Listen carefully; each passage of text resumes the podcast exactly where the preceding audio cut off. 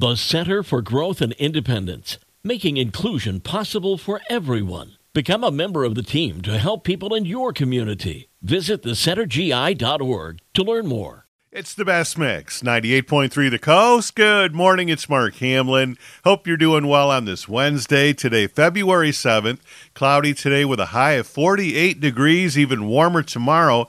Going to be close to 60. We'll check in with Carrie Peugeot and get the update here in just a minute. Right now, it's time for Coffee Talk. And did you know that Facebook is 20 years old this week?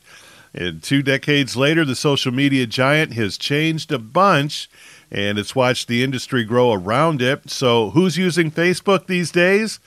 68% of Americans say they use it at least once in a while. YouTube is the only other platform with more than 50% of Americans using it. 76% of women use Facebook compared to 59% of men.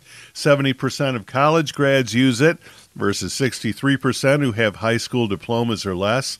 Millennials use it the most. 75% of 30 to 49 year olds are on Facebook. Just 33% of teenagers use Facebook, compared to around 60% who use TikTok, Snapchat, and Instagram. So after 20 years, Facebook is still the 800 pound gorilla of the social media realm.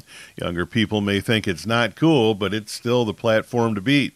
If you had to guess, which age group would you say is the happiest and most confident? If you said those in their 60s, you'd be correct. According to a new study, those in their 60s are happier and more self confident than younger generations. Why? It's a combination of factors. When you've reached your 60s, you tend to be a little wiser, more stable emotionally and financially, and generally content with what you have. This is a good story. Sometimes a layover at the airport needs a nice glass of wine. Well, nowhere will that be more tempting than at the airport in Florence, Italy, where a massive and pricey renovation is going to effectively turn it into a fully functional vineyard. When the work is done, the airport will have a new runway and 19 acres of grapevines growing on the roof of the terminal. The winemaker will oversee the entire winemaking process, from growing the grapes to pressing them, and then the barrels of wine will be aged in a cellar located under the terminal.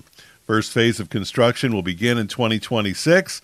The entire project is expected to take about 10 years. That'll look cool when you're flying in, too. You will know you are in Italy for sure. That's Coffee Talk for this Wednesday morning on 98.3 The Coast.